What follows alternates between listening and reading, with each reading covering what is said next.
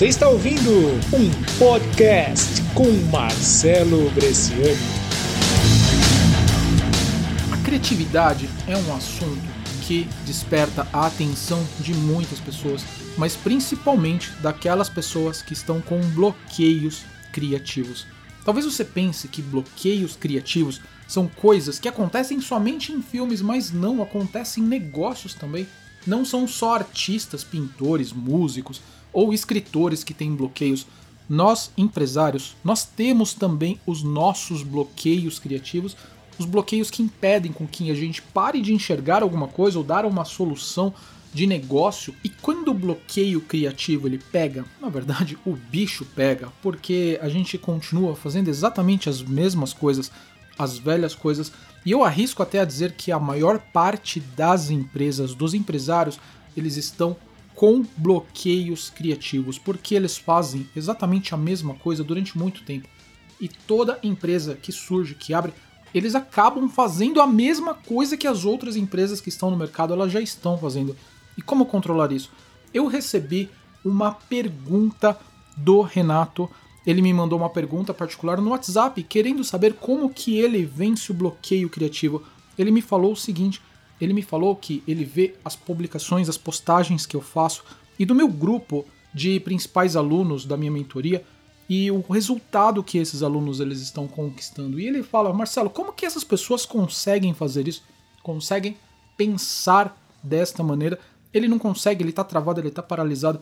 E essa dica eu vou resolver compartilhar. Eu ia mandar só em áudio pro Renato, mas eu vou mandar para você também, porque eu acredito que essa dica não vai servir só para ele, vai servir para você, para que você vence, para que você seja mais criativo nos seus negócios. Olha só, o processo de ter novas ideias, ele acontece a todo momento. Ele só não acontece quando você está sentado na frente do computador para mim, isso é o pior momento. Para mim, quando eu estou sentado na frente do computador, não é para criar nada, simplesmente para executar alguma coisa que eu estou fazendo. Isso é um primeiro princípio meu. Então eu não crio nada na frente do computador.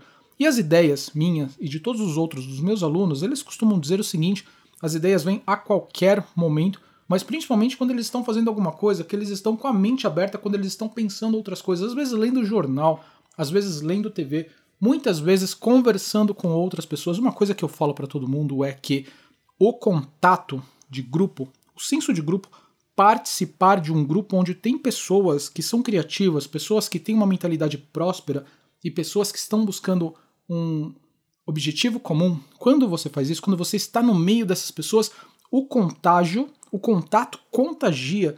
E o que acontece é que você acaba vibrando. É uma questão de sintonia, eu falo até para essas pessoas, para esses meus grupos, que nós, isso é uma coisa que eu ensino para eles lá no grupo mais avançado, mas nós temos praticamente como se fosse um Wi-Fi na nossa mente, onde a gente capta ondas que vêm do universo, seja lá como você acredita, mas a gente capta ondas que faz com que nós sejamos mais criativos. Então, participar de um grupo é fundamental para isso, porque você acaba se contagiando com a criatividade das outras pessoas.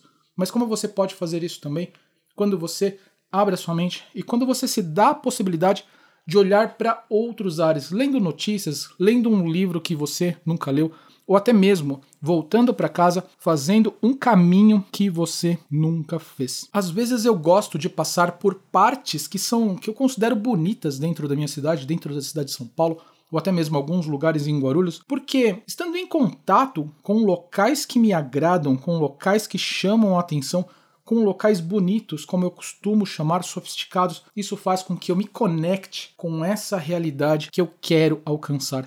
E essa é a dica que eu resolvi gravar para essa pessoa que me mandou uma mensagem no WhatsApp, mas principalmente para você também nesse episódio do podcast.